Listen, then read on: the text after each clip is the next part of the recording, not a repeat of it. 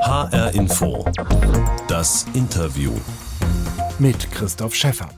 Der Wahlkampf in den USA geht in die letzte Phase. Am 3. November hat Amerika die Wahl, im Wesentlichen zwischen dem Demokraten Joe Biden und Donald Trump, der wieder für die Republikaner antritt. Vor vier Jahren glaubte kaum jemand, dass ein Mann wie Trump zum US-Präsidenten gewählt werden könnte. Jetzt halten viele seine Wiederwahl durchaus für möglich. Einen scharfen Blick auf die USA, das Land, in dem sie aufgewachsen ist, hat die Schriftstellerin Nell Zink. Sie lebt seit 20 Jahren in Deutschland, doch ihre Romane spielen vor allem in den USA. Das Hohe Lied, so heißt ihr neuer Roman, in dem die Wahl von Donald Trump nicht die einzige Katastrophe ist. Zum Erscheinen des Buchs Ende August habe ich mit Nell Zink gesprochen. Für HR Info das Interview. Nell Zink, wo waren Sie am Morgen des 9. November 2016? Ähm, in, in Urlaub. ich fahre jedes Jahr im November an einen geheimen Urlaubsort. Okay. Ja. Sie wissen, was äh, das für ein Tag war? Ähm, ich weiß einfach, dass ich Anfang November äh, immer dort bin. Okay, weil das war auch der Morgen, an dem klar war, Donald Trump wird der nächste Präsident der USA. Das ist mir gerade eben gar nicht eingefallen. ich, ich habe das offenbar verdrängt. Also das Ganze habe ich einfach verdrängt. Und als Sie es erfahren haben, was war das für ein Moment? Wie ging es Ihnen da? Ich meine, der Moment, in dem ich das erfahren habe, kam früher. Das kam im Sommer. Also ich habe gewusst, dass das passieren würde. Okay, da waren Sie relativ alleine, oder? Weil also das hat ja bis zum Schluss kaum jemand für möglich gehalten. Also ich, ich habe es gewusst, einfach weil ich auf einem literarischen Festival, da lief mir ein Autor über den Weg, der Dozent war an der äh, University of Michigan, sein linksliberale Uni, sehr progressiv und dieser Mann sagte mir, er hätte dort in der offenen Vorwahl, wo man sich weder als Demokrat noch als Republikaner registrieren musste, hätte er extra für Bernie Sanders gestimmt, weil er Trump besser findet als Hillary. Okay. Und ich dachte, okay, wenn ein Dozent an der Uni Michigan sich traut, das laut zu sagen, mhm. wenn, wenn der Hass auf Hillary so stark ist, auch in linken Kreisen, dass sie bereit sind, sowas Perverses zu machen, dann, also bei mir, ich war eine Stunde lang wie traumatisiert. Ich hatte dann gleich drauf so einen wichtigen Videoaufzeichnungstermin. Ich habe es komplett vermasselt. Und äh, Sie hören ja, wie, wie es mich immer noch aufregt. Mhm. Also das war wirklich der Moment, in dem es bei mir passierte. Äh, danach äh, überraschte mich gar nichts mehr. Wir hören mal, wie in Ihrem neuen Roman das hohe Lied dieser 9. November 2016 aussieht. Da sind nämlich zwei Wahlkämpfer unterwegs.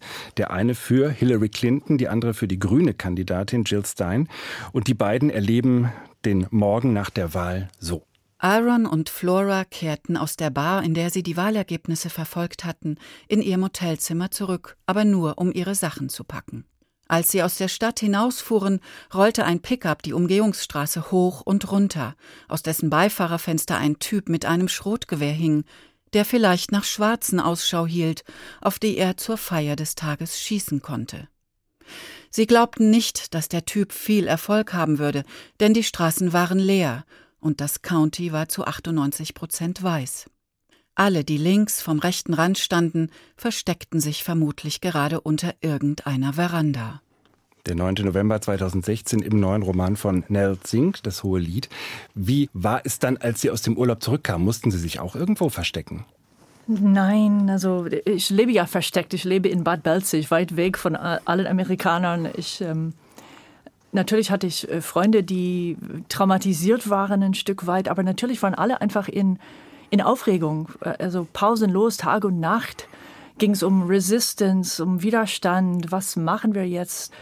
Damals fing es erst damit an, dass der Trump jedes Mal, äh, jeden einzelnen Tag für neue Schlagzeilen äh, gesorgt hat. Alles völlig unerwartet und ähm, also es war eine sehr schwierige Zeit und wo ich einfach nur natürlich wie, wie so oft froh war, dass ich hier bin und nicht in den USA. Sie sind 1964 in Kalifornien geboren, in Virginia aufgewachsen, haben an verschiedenen Orten in den USA und in Israel gelebt und sind seit 20 Jahren in Deutschland, in äh, Bad Belzig, in Brandenburg, erst seit sieben Jahren. Wenn Sie drei Dinge nennen sollten, die Sie in Deutschland am meisten lieben, was wäre das? Äh, den Sozialstaat, die Wegefreiheit, Dass man überall lang gehen darf? Ja, mhm. und die Qualität des öffentlichen Raumes. Und drei Dinge, die Sie in den USA vermissen oder die Sie hier vermissen, was in den USA Ihnen wichtig war? Das wären wahrscheinlich Namen von Menschen. Freunde, Bekannte, ja, Freunde. Familie, die Sie in den USA haben. Ja, es gibt auch Landschaften, die man hier nicht hat. Mhm. Es gibt sehr interessante Naturräume, auch mitten in irgendwelchen Vororten. Also es gibt ein Moor in Federal Way, Washington, in einem Vorort von Seattle, das wertvoller ist als alles, was es noch in Europa gibt. Die Natur ist da grandios. Sie haben in Deutschland äh, zunächst in Tübingen angefangen, haben da in Medienwissenschaften promoviert und dann sah plötzlich die Ausländerbehörde ein Problem darin, dass Sie für eine Akademikerin mit Doktortitel kein angemessenes Einkommen haben. Da haben Sie damals dem Tübinger Oberbürgermeister Boris Palmer einen Heiratsantrag gemacht. Konnte der Ihnen helfen? Ja, ich meine, er hat erstmal nicht darauf geantwortet, aber ich bin rein demografisch sowas wie eine Journalistin und habe damals auch schon viele Journalisten gekannt und einer davon hat das mitbekommen. Ich habe ihm irgendwann erzählt, dass ich diesen Brief geschrieben hatte an Boris Palmer und an die Frauenbeauftragte der Stadt, dass wenn, äh, wenn mir schon jemand von der Ausländerbehörde sagt, dass ich einen Deutschen heiraten sollte, wenn ich hier bleiben will, dann warum nicht gleich den Boris, der war ja Single. Und darauf kam keine Antwort. Aber als die Story sich dann rumgesprochen hatte, dann kam das Fernsehen zu mir, also die Landesschau oder sowas, und ich durfte meinen Heiratsantrag aussprechen. Daraufhin wurde ich ins Rathaus bestellt und es hat mir alles sehr, sehr viel Angst gemacht eigentlich. Und daraufhin wurde ein Deal gemacht mit mir, wo ich eigentlich, ich sollte einfach einen fiktiven Arbeitsvertrag vorlegen. haben sie mir gesagt. Und dann durfte ich für ein Jahr bleiben und meine Reaktion darauf war dann einfach Tübingen zu verlassen. Ich ging nach Reutlingen. Reutlingen war nie eine Nazi-Hochburg. Reutlingen war eine Arbeiterstadt und da waren sie sehr freundlich zu mir und haben mir sofort eine Niederlassungserlaubnis gegeben. Sehr gut. Und dann sind Sie irgendwann, weil alle Freunde nach Berlin zogen, auch dahin gegangen, konnten sich aber Berlin nicht leisten und deshalb wurde es Bad Belzig in Brandenburg. Ähm, das ist nun der Ort, aus dem Sie, wenn Sie Ihre Romane schreiben, auf die USA blicken. Denn Ihre Romane spielen überwiegend dort im Land Ihrer Herkunft. Was sehen Sie von hier aus schärfer, wenn Sie über die USA schreiben, von Bad Belzig aus? Also manchmal kommt es mir vor, also jetzt ist die Veränderung in den USA so heftig, es ist so was wie eine Zeitenwende. Aber früher hatte ich einfach das Gefühl, dass es den Leuten dort immer heißer wird, könnte man sagen, so wie man sagt, äh, wenn, wenn Frösche in, in kaltes Wasser geworfen werden und man es immer wärmer macht, dann merken sie gar nicht, dass das Wasser kocht. Und von außen konnten Sie das sehen? Weil ich halt so alle zehn Monate oder so dort war für ein paar Monate, als meine Eltern noch lebten vor allem, ähm, hatte ich das Gefühl, ich kriege so, so Schnappschüsse von der amerikanischen Gesellschaft und ich sehe sehr wohl, was alles sich radikal verändert, was den Leuten dort gar nicht so auffällt. Mhm. Also die Ghettoisierung des ganzen Landes durch die Immobilienblase zum Beispiel. Es ist, es ist nicht nur, dass die sozialen Medien irgendwelche Blasen schaffen, sondern auch die Mobilität der Menschen dort hat einfach dazu geführt, dass zum Beispiel mein kleiner Bruder, in, der in Federal Way, Washington wohnt, deswegen kenne ich dieses Städtchen, der lebt in einer Sackgasse, äh, wo praktisch alle rein zufällig Modelleisenbahner sind. Also die sind demografisch so perfekt aufeinander gestimmt. Ähm, also alle haben zwei Kinder und eine Modelleisenbahn. Also das ist nicht nur online. Und solche Entwicklungen habe ich dann natürlich sehr klar und deutlich äh, sehen können. Und, und natürlich die Entfernung gibt mir auch eine gewisse Freiheit in dem, was ich sage. Wenn wir nochmal auf die Wahl von Donald Trump zurückkommen, vor vier Jahren fast genau, äh, was sind bezogen auf seine Präsidentschaft und deren Auswirkungen die größten Veränderungen, die Sie wahrgenommen haben bei Ihren Besuchen in den USA in der letzten Zeit? Also was man direkt, die direkte Wahrnehmung ist einfach, dass die Leute dort in Dauerstress sind und alle leiden wie am Spieß und an ihren Telefonen hängen und ein Stück weit verzweifelt sind natürlich die, die illegalen Einwanderer, von denen es elf Millionen im Land gibt. Das ist keine zu vernachlässigende Größe. Die haben es äh, gerade nicht so einfach. Und die Naturschützer, also jeder, der ein bisschen was Besseres will, was Besseres erwartet vom Staat, hat gerade einfach ein Problem, weil der Trump so hart daran arbeitet, dass es in die falsche Richtung geht. Sie haben eben gesagt, dass was im Moment passiert, ist eine Zeitenwende. Ja, also Trump ist schon anders. Es gab schon so konservative Monster im Weißen Haus. Das ist nichts Ungewöhnliches, aber die waren ein bisschen so vom Establishment. Man wusste bei den Bushes, wusste man, das sind so Preppies aus Connecticut, die sind einfach reich, die wollen keine Steuern zahlen, okay, normal. Bei Trump ist es was ganz anderes, wo wirklich äh, so ernstzunehmende Menschen wie die, die Journalistin Mascha Gessen regelmäßig davon schreibt, also sie kommt ja aus Russland und sie sieht die direkten Parallele zu Putin. Und wenn man guckt, was Trump alles so schnell mit so einer Executive Order, mit so einem Dekret erreichen kann oder sich überlegt, dass, dass Erdogan zum Beispiel ein Präsidialsystem angestrebt hat, das halt annähernd die Macht des amerikanischen Präsidenten hat. Also mit so einem ganz bösen Präsidenten sind wir einfach nicht vorbereitet umzugehen. Das Interview in HR Info mit der Schriftstellerin Nell Zink. Ihr neuer Roman heißt auf Deutsch Das hohe Lied.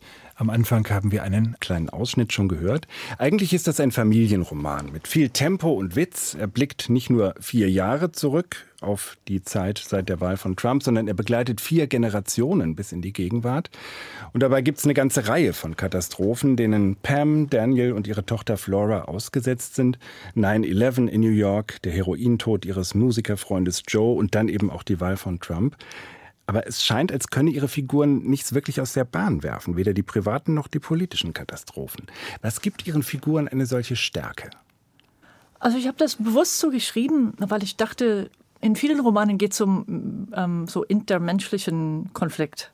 Also der eine will die eine Sache, die, der andere will das Gegenteil und dann gibt es halt Streit. Dadurch wirken viele Romane für mich äh, manchmal ein bisschen formulärisch und ich finde, es ist einfach nicht realistisch. Es, es entspricht der Realität nicht, weil was ich so erlebe im in real life, so IRL, ist eher, dass die dass die Menschen äh, sich zusammenschließen zu kleinen Banden und versuchen gemeinsam was zu erreichen gegen eine Macht, die draußen ist, die von außen kommt, wo sie äh, gar nicht draus schlau werden, was es genau ist, was sie zermalmen will. Sie wissen nur, dass sie kämpfen müssen. Mhm. Und versuchen, das an, an irgendwas festzumachen. Die, die Menschen sind zueinander innerhalb der Familie oder im Freundeskreis doch relativ lieb. Pam und äh, Daniel, die sind ja eigentlich Punker, also fangen an als, als Musikerpärchen oder Trio. Ähm, das ist trotzdem nicht so eine Welt, wo man das Gefühl hat, da ist Harmonie auch mit der Generation der Großeltern so ohne weiteres möglich. Also ich fand das schon erstaunlich und irgendwie auch berührend, positiv berührend, dass die im Angesicht dieser ganzen Katastrophen so zusammenhalten. Naja, die, ähm, diese mittlere Generation hat ja eine Geisel. Also die Pam, die sich mit ihren Eltern gar nicht versteht, als sie, ihrem, mhm. als sie ihren Eltern wieder begegnet, hat sie ein Kind. Also das heißt, sie hat das Enkelkind, Oma und Opa haben das Enkelkind nicht. Und wie das oft so ist in Familien, mit dem Auftreten des Enkelkindes ähm, haben die Großeltern keine Machtposition mehr, sondern sie sind dann ihren eigenen Kindern ausgeliefert, weil sie, äh, weil sie Zugang wollen zu diesen Enkelkindern. Und dadurch äh, entsteht eine gewisse Harmonie bei harmoniesüchtigen Menschen. Ähm, davon kenne ich eine Menge. Sowieso. Diese Enkeltochter heißt Flora. Ähm, die engagiert sich, als sie älter wird, für den Naturschutz, gegen den Klimawandel. Und aus diesem ganz idealistischen Engagement heraus wird sie eben auch zur Wahlkämpferin für die grüne Präsidentschaftskandidatin. Und sie hat, und das spielt im letzten Teil ihres Romans eine, eine, große Rolle, einen deutlich älteren Freund, Bull, ein gut vernetzter, abgezockter Wahlkampfstratege in den Diensten der Demokraten. Ich habe so ein bisschen so gelesen, als wenn da zwei Politikprinzipien sich begegnen, die Idealistin und der Zocker. Wer von beiden ist Ihnen da näher? Ich denke, in, in jedem Aktivisten sind beide mhm. vorhanden. Näher, also so wie ich lebe, so wie ich in der Lage bin zu agieren, ist mir die kleine Flora näher mit ihren äh, idealistischen Prinzipien. Und der hochkompetente Zocker Bull ist mir völlig fremd, aber ich kenne ja solche Menschen. Ich schaffe das nicht. Also keiner nimmt mich ja so ernst. Keiner hört mir zu, wenn ich in so einer Gruppe unterwegs bin. Also ich bin halt nicht eine, eine Führungspersönlichkeit. Und er ist das halt. Aber was und, allen nicht gelingt, ist diese Figur von Donald Trump wirklich äh, ernst zu nehmen. Ähm, Kopfschütteln stehen Sie vor dem Phänomen, dass diesem Mann offenbar alles verziehen wird. Fremdgehen, Steuerhinterziehung, Rassismus, Lügen, Grabschereien. Können sich die Figuren oder wollen sich die Figuren in Ihrem Roman nicht hineindenken, auch in die Welt derer, die Donald Trump wählen? Ist das vielleicht ein Versäumnis, dass man das nicht tut, dass Ihre Figuren das nicht tun? Also während des Wahlkampfs war ich ein paar Mal in den USA. Und weil ich dort einfach so quasi in freier Wildbahn unterwegs bin, ich, ich fahre mit der U-Bahn nach Jamaica Bay, um Vögel zu gucken oder sowas, und dann komme ich in, ins, ins Gespräch mit wildfremden Menschen. Und da hatte ich auch schon dieses Erlebnis gehabt, dass ich ein bisschen geahnt habe, dass äh, Donald Trump gewinnen wird. Und und ich habe dann immer wieder Menschen live erlebt, die Trump-Unterstützer waren und die das klar und deutlich mir dargelegt haben, wieso. Aber ich kenne auch Autoren, so befreundete Schriftsteller in Brooklyn, die mir gebeichtet haben, die hatten noch nie bewusst irgendjemanden kennengelernt. Kein, keinen einzelnen Menschen, der Trump unterstützt hatte. Vielleicht weil die Gesellschaft auch schon so in Blasen abgeschottet ist, dass man das gar nicht mehr wahrnimmt. Absolut. Und ich als Touristin quasi im eigenen Land habe ich das äh, deutlicher wahrnehmen können. Mhm. Könnten Sie einen Roman schreiben, der dieses Trump-Milieu irgendwie verständlich macht? Ähm, ob ich das könnte? Also ich kenne mich, ich bin nicht käuflich. Äh, das heißt, es gibt keine Geldsumme. Mhm. ich mein, ja, aber mir das zu verstehen ist ja mein, auch was, was ähm, jetzt nicht unbedingt nur im Interesse von Trump ist, sondern im Gegenteil, um ihn sozusagen auch wirksam ihm entgegentreten zu können, äh, äh muss man mein, ja auch wissen, was da los ist. Das Trump-Milieu ist in jeder einzelnen Netflix-Serie zu sehen. Die Welt der Menschen, die eigene Ziele verfolgen, die selbstsüchtig sind, bei denen Altruismus einfach gar nicht so in Betracht gezogen werden muss, wenn sie eine Entscheidung treffen sondern sie fühlen Druck, Geld zu verdienen oder sowas und haben große Ressentiments gegen alle, die ihnen das Geld wegnehmen wollen. Also, dass Mafia-Serien so beliebt sind, ist kein Wunder. Dass die Mafia als Helden angesehen wird in den USA, das ist schon bezeichnend. Jetzt ist aber ja auch zu beobachten, dass Trump gerade massiv unter Druck gerät, weil er in der Corona-Krise ganz offensichtlich versagt, weil die Black Lives Matter-Bewegung inzwischen auch konservative Republikaner äh, als Unterstützer gewonnen hat. Was passiert da mit diesem Milieu? Wird das auch ein bisschen nachdenklich oder sind die gar nicht erreichbar dafür?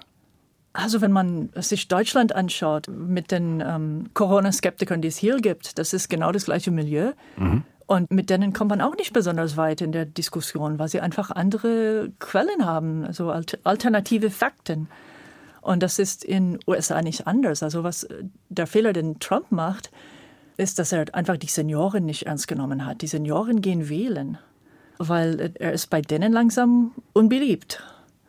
Aber das ist wie so eine, so eine Pendelbewegung, die so hin und her und, und, und was jetzt am Wahltag wo der Pendel gerade stehen wird, das weiß noch niemand. HR Info, das Interview mit der Schriftstellerin Nell Zink.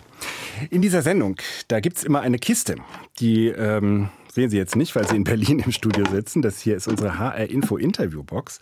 Und da kommen immer Überraschungen raus für unsere Gesprächspartner, so auch heute. Und das ist für Sie jetzt eine hörbare.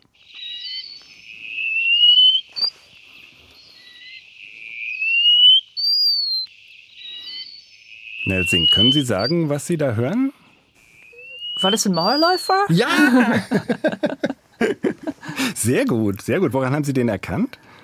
Ja, ich kenne nicht so viele Vogelrufe, aber ähm, dass der Mauerläufer sich so oder ähnlich anhört, das weiß ich, weil ich habe mich sehr stark für diesen Vogel interessiert. Ich habe ja einen Roman mit dem Titel Der Mauerläufer. Mhm. Und ähm, ja. Woher kommt bei Ihnen diese Leidenschaft, Vögel zu beobachten?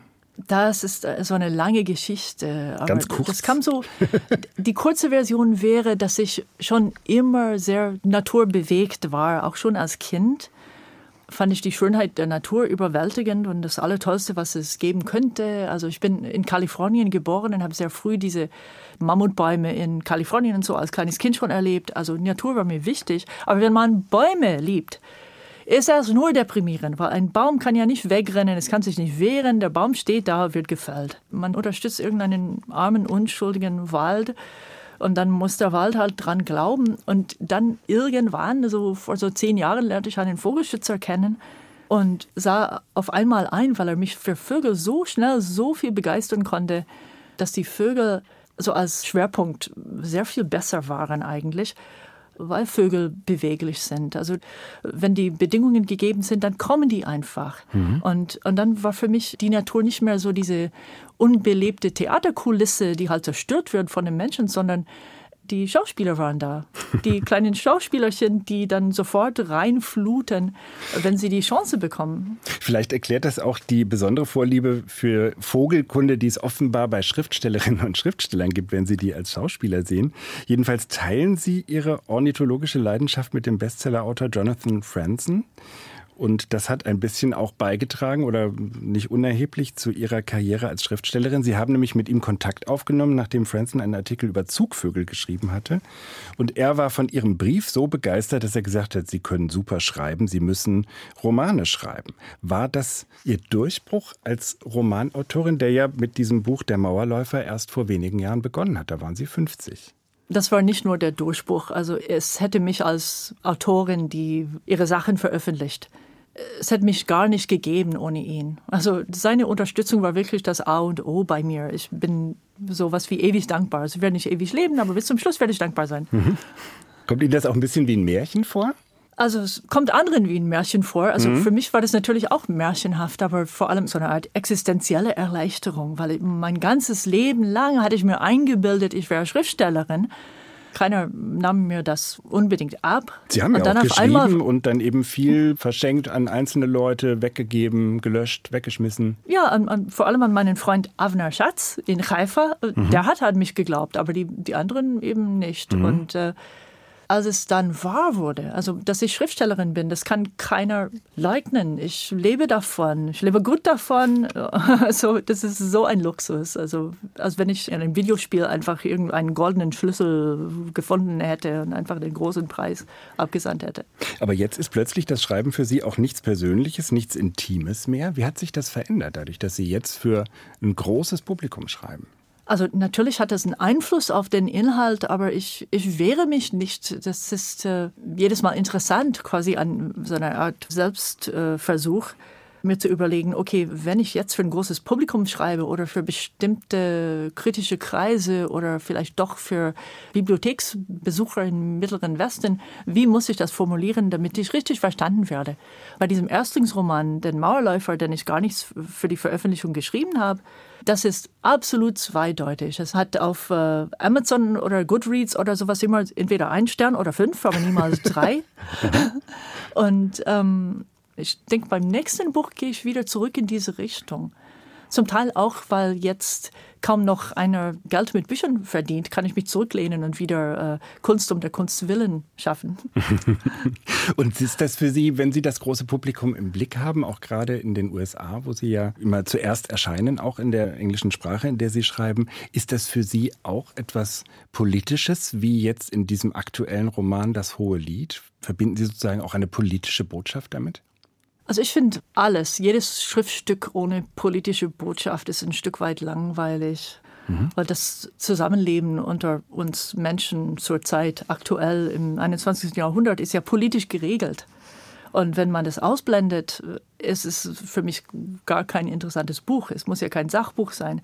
Aber diese Themen müssen vorkommen in einem Buch sagt die Schriftstellerin Nell Zink in HR Info das Interview, wie wir es Ende August aufgenommen haben. Damals erschien der neue Roman von Nell Zink, Das hohe Lied, in deutscher Übersetzung im Rowold Verlag.